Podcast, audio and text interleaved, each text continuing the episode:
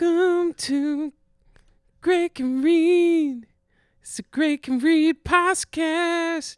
It's the podcast show. Welcome to Greg Can Read. This episode, what we're going to be doing is I have Pastor Rusty here. Um, he is a pastor, obviously, at uh, the Christ Christ the Lord Church. Um, That's if titles matter. uh, Right? y- right. And um, uh, we're just going to talk a little bit about worship and get to know uh, Pastor Rusty a little bit more deeply. Um, so, Pastor Rusty, tell us about yourself. About myself. Uh, well, briefly, since the majority of you know me, uh, I grew up in Huber Heights. I was born in the late 80s, and I'm getting used to the fact that 40 is coming soon. Uh, I'm married to Jessica, and I have four daughters. They are roughly three, five, seven, and nine years of age ish. Just roughly. just makes it easier that way. um, yeah, and uh, I grew up in the church, and uh, for a while wanted to be involved in medicine in some fashion. I was leaning towards veterinary medicine or sports medicine. Um, then the Lord called me to ministry, and uh, and into planting, and I had no idea how planting was supposed to look for someone who's more of a, a second chair, was in the youth ministry, family ministry. Um, and Pastor Matt uh, came back and said, "I'll buy you a steak. I want to talk to you." I'm like, I'm in. Uh, said he wants to plant a church, and I was like, "Oh, so this is this is how that could work."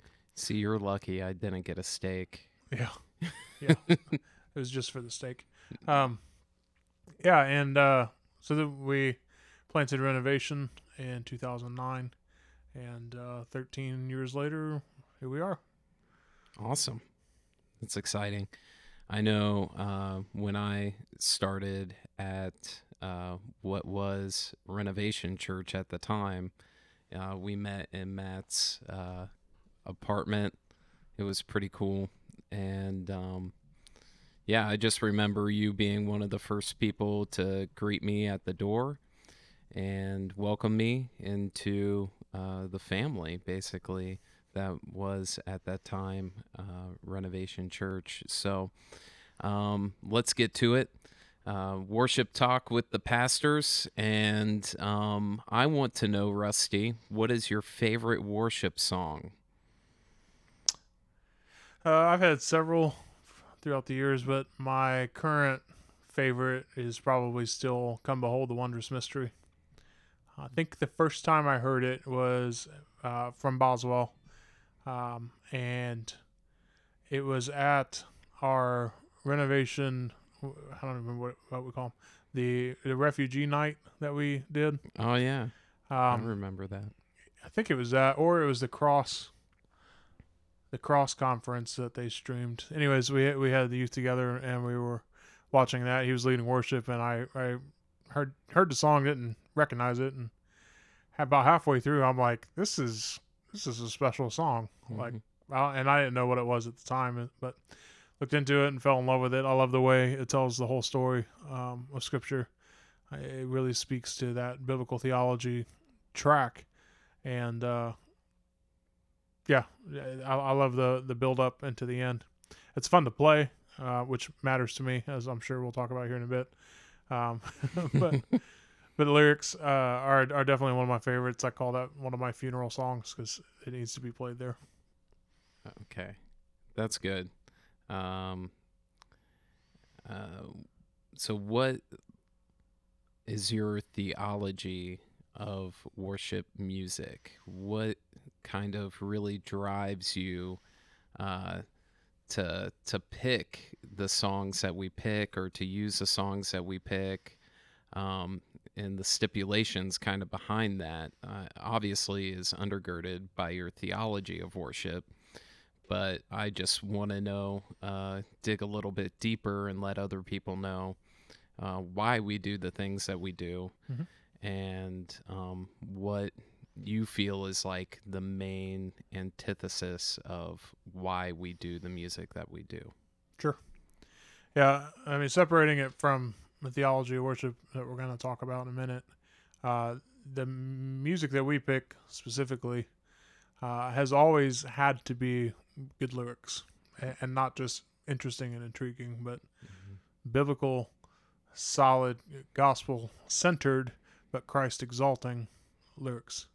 Um, things that, that cover the gamut that we do in our liturgy of the of the story, uh, talking about the the greatness and bigness of God in creation, talking about the fall of man and our situation before the one that we're singing about, Mhm. then what He has done for us, and and and responding to that, uh, and then what we're looking forward to, what we're hoping for in the end. That that has always been uh, some of the kind of primary criteria, just in different forms, different definitions. Um, but that's that's really what we've been shooting for, and so beyond that, it, it, I think it matters greatly how good the music is too. like the actual like melodies and The stuff that doesn't come out of your mouth, yeah, yeah everything else. Um, uh, to me, coming from the from an instrumentalist side, from a and from a more creative side than a lot of uh, maybe not worship pastors. A lot of worship pastors probably fall into that same kind of thing. But from other elders, um, of course, all of our elders are mu- musical, but from a lot of you know regular pastors, or even you know for those of you in the congregation that are that are not instrumentalists, music has always been has always been with me. Like from from third grade uh, on, I, I've been involved with music, and for me, it's it is an expression. So I'm a pretty reserved person generally. Uh, I'm, I'm quiet like that. I enjoy that, but I do have the opportunity to express myself through music, and I've done that through a variety of different instruments. And so for me, the music that comes along with the lyrics that we do makes it much more for me whole body. Like this is Mhm. this is my soul and spirit connecting with my body as we worship together. And so when I'm in the pew and just singing, I'm kind of just holding my hands like I don't know what to do with my hands. Mhm. Uh, it, it feels to me in those moments a lot more disconnected because I'm not actively participating in that fashion. Um, but Yeah, and you've been participating for an extremely long time, eh, whether it be you know with with the bass or playing drums, and and even to that effect, like you said earlier, that you're more like of a, a supportive Mhm. kind of. Uh, uh, uh, that's kind of like your character. You're you're really into like supporting. You're not the the lead guy, and that kind of also shows in like the instruments that you pick. Yeah. yeah, Um, from offensive line to trombone, bass, and drums yeah all that. Yeah. very very supportive instruments and i like what you said uh, especially with uh, thinking about not just the lyrics but also how the music is like i know as a worship team we strive for excellence in everything that we do and uh, specifically when it comes to our music and executing real well and um, I think oftentimes when you get to worship music, it can be kind of drab. It can be kind of repetitive, Mhm. but also to make it more interesting um, and uh, more full with Yeah. uh, theological richness, like undergirding uh, all of that. The the melodies definitely and that's what I like is that it's a non-verbal richness, right? Right. Because theologically, we would say yes, our voices are instruments enough, right? hmm But it is that music that moves you, and it's the music that separates a psalm from just a poem. Right? A poem is art; it's creative; it does those things. But when the people of God get together and sing, and particularly when you add music, that's an entirely different thing than just reading a poem. Yeah. Yeah, for sure. Well, moving on, like, do you have a favorite book on worship? Because I know you love to read books. I know you have a ton of books. I know, uh, especially where we're uh, sitting right now um, in your office, there are a ton of books uh, on your bookshelf. So, what's your favorite worship book? I think you know this one. Yeah, Look and Live. Yes, it is. uh, yeah, Look and Live is is is. I always say it's my top one of my top three, just so that I can say other things matter, like institutes of uh, from Calvin and you know stuff like that. But it's probably my favorite book. awesome. I uh, I and I, I I love the content of it, and that's why I genuinely pass it to so many people. Uh, but it also was a really kind of pivotal theological turning point for me Yeah. myself. How, how so? How so? Um, it, it was at a point where I was really struggling with joy.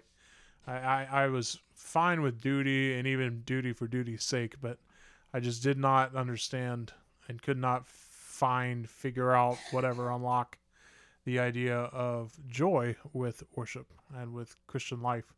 And all of the stuff that I've been reading was from theologians, dead and, and otherwise.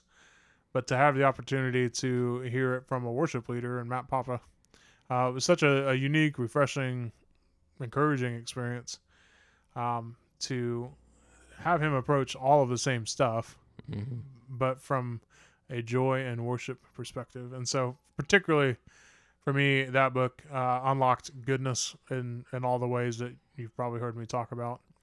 Um, I know he's talking about glory, and Right. and it is, but that's my argument from Moses, right? it's Uh, goodness. His glory is good. Goodness is his glory. Yeah. Yeah. Uh, so yeah, that book just unlocks so much from from the stage to the pew to regular life, from singing to to reading everything. It was just super helpful and it's so well rounded too. Um, he just touches on so many different components of it. It's not just it's not a one trick pony. It's, it, it touches everything, which w- worship should, you know should. Yeah. Yeah. So yeah. I know I've read the book twice because once wasn't good enough for me. that's right. and it uh, it really is a great book, and I would commend that book to anybody uh, who is really struggling with joy or uh, with addiction or uh, just actually wants to to see God's glory more clearly and articulated from a worship pastor. Uh, so that's Look and Live by Matt Papa. Uh, so we got the books, and so we know that our books kind of um, uh, shape our theology uh, quite a bit, uh, having you know expositions of the Bible told to us through um, through other people's uh, lenses, but uh, Christ-centered lens, obviously. So your theology of worship. So we're moving on from music, the theology behind the music, to your theology of worship. Yeah, um, I'm going to center this in the church's mission, um, partly because I helped contribute to it. So- yeah, Uh, the idea, my theology of worship is we, we hear the idea of worship is the everyday or um, we're always worshiping that type. Mhm. All of life is worship. That stuff. Uh, to know, love, and obey Jesus as Lord over all is a life of worship. yeah, Right. And so each of those three components um, can be worshiped in, and each contributes to worship. Like they're meant to feed each other, and they are built from each other. So to unpack that briefly, the idea Yeah. of knowing Christ, you get from the Word, Mhm. right? And so when I read things like Ephesians one through three, Mhm. I just unpack and know God's plan. I know how He presents Himself. I know what He how He views us, what He's done for us. I know what's coming. Uh, I know what His plan is for the church. I can just I can see that across three chapters as it all unfolds, and that leads me straight to worship. worship. right? Um, and so I have a better understanding of him, and so then now I can love him more Mhm. fully as I see how what he's done, who he is, interacts with what I'm supposed to do. Chapters four through six. What what does it look like for it to, to play out? You start to see some of that transition in three and into four. Um, and loving him and seeing that he has a plan for me, knowing what he's done again as we center in on the gospel, uh, leads me to worship. Yeah. Chapters four through six, as I see what I'm supposed to do in response fully, is obey. And Mhm. a life of obeying my master is pleasing to him. And so I, it's an act of worship. it, it, it just so our church mission is is built around worship. I mean that that's what we're doing as a church. It's what all of our life is supposed to be. And so you can see that in any any passages of scripture, but it, again, it centers back into the word. That's what we talked about uh, in the, in the second sermon from Christ the Lord, and and then the third one, the that rootedness in the word that Calvin talks about is what defines normal life. It defines what worship is to God. Right. Wow. Lots of unpack there, but um obviously your theology of worship affects everything in your life. Um, how does it specifically affect how you preach, what you preach, and yeah, all of that? Um, for me, worship has helped me understand preaching. I would say, and that my natural proclivity is more towards the teaching side. Uh, so I want to unload all of the no Mhm. uh, of know love and obey on people, right? That's I want to just drop all that. Whereas preaching really is more designed after I think that second one, love, helping you, c- commanding you, commanding the will to to love the Lord, um, which is which is what we get in the in the Shema, love the Lord your God with all your heart, mind, soul, and strength. Mhm. And so worship in that sense has helped me see and understand that connection between knowing and loving more and then the need for when I am preaching to actually be proclaiming, to be preaching. And so I am saying, hey, come and see what this great thing is and give yourself to it. That Mhm. that is different than just teaching. Mhm. Uh, that is that is a, a worshipful act is to be in a in a place where I am magnifying the name of the Lord and calling others to it. That that that, changes it, right? Mhm. I'd say that that's probably the the chief way that uh, worship as an idea, as a practice, as a lifestyle, whatever you want to call it, uh, affects that particular outlet. Yeah. And so you said uh, worship as a lifestyle. How is that uh, affecting your life practically and how you interact with people, how you interact with your family, um, even uh, your different ministries that you're involved in? Yeah, that's a that's a good question. So for me, it's going to come back to look and live, uh, and that all of my life actions, from my attitudes to my thoughts to my actions, all of those things are supposed to be to the glory of God, are supposed to be about displaying His glory, the weightiness of who He is, the weightiness of the one I serve. hmm The same picture is true, and we think, you know, about old delegations from great powers that would come, and you, you see, you know, even in Aladdin, right? Prince Ali, Oh, uh, man. right? The delegation shows his greatness. How great is Prince Ali that he's got, you know, however many golden mm, camels. Yeah, I uh, don't know, but he he has he rides in on an elephant. It seems pretty triumphant. Yeah, yeah, right. The Prince Ali of Alibaba, Baba, whatever, is is is a great person because of the delegation. In the same way, our life as Christians is to be that ambassador, that delegation to the world. Second Corinthians five, and so if I am living a life that is uh, in keeping with the one that I serve, that I call Lord, uh, that will be magnifying to Him, right? I will Mhm. bring honor to Him. Uh, if I'm not, then I'm profaning the name of my King. I'm shaming Yeah. right? And so we're not supposed to bring shame upon the cross, even though the cross brings shame to the world. We're supposed to be ambassadors to the world, and so if that's my job description for life for ministry, uh, well then uh, that is to a, a normal person going to say, well, how should I go about doing that faithfully, right? Right. And so it's that checkpoint. It's that teleological argument. What is my purpose? Well, it's to bring glory to God, right? Right. How do I? How am I going to do that? How am I going to be the best ambassador I can? Yeah. Well, it's it's from the Word that teaches me who He is, what He's done, who I am, what He's done for me, hmm and where this is going. So an understanding of yourself in relationship to God and how you can practically live that out by being an ambassador to Christ and bringing him glory. Yep. Cool. Yeah. Yeah, that's awesome. That's really good. Well, we're uh, wrapping up here a little bit, but I I'm gonna throw a curveball at you. Yeah. Okay. I like Uh, baseball. Yeah. I don't. It's kind of boring to watch. I used to really be into it, but not so much anymore. But uh, if there's anybody in the world you would like to give a hug to, who would you give a hug to? Right now, Yeah. hmm. Well, my daughter's on the couch staring at me. Right? I feel a little morally obligated to say that. That's what I was going to say. It can't be your family. Okay. Well, in that case, um, hugs. There are people, but I'm not sure they're huggers. That, that- that matters. Um, Does it? it does.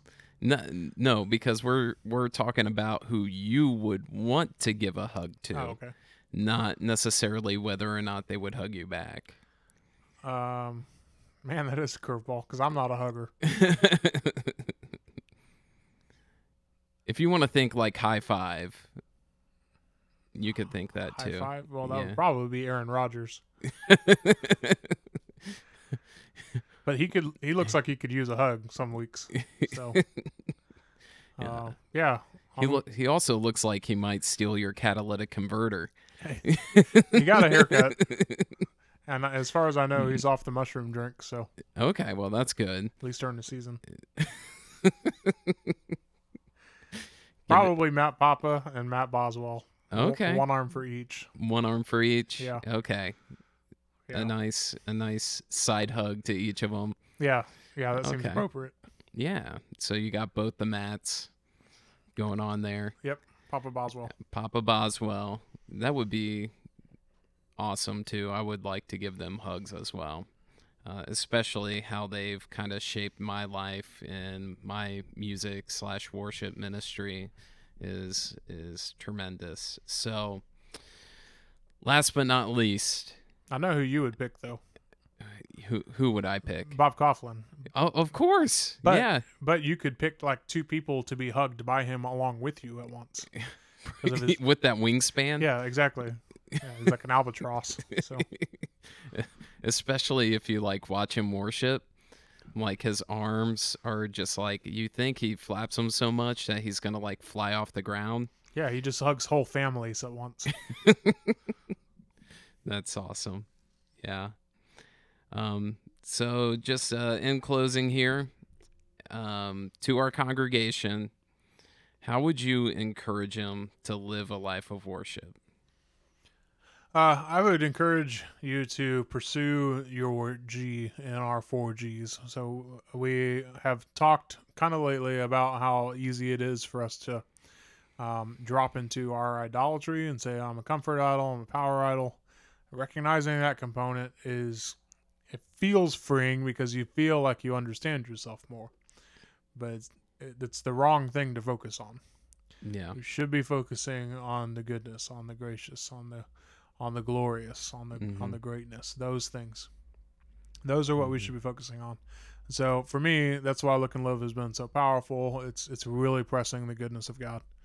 Um, drive into what you love about the Lord. That's that's going to help you. yeah Uh, and and the, the problem that I found is that I often have to go through the attributes of God for people to know Him for the first time. yeah And they don't really know God, so they can't love Him. That's that's the disconnect. Right And so know Him through the Word, love Him, and obey Him. Know love, know love and obey. Yes. Well, this has been episode number one. Uh, again, this is not a paid advertisement for Look and Live, but if you want to read that book, I would strongly encourage you to do so. Um, so I thank you for listening, all those who are listening to Greg Can Read. Uh, we'll see you here real soon with another podcast. Uh, these should be called Greg Can Talk. Greg can talk. Greg Can Ask. I can ask good questions.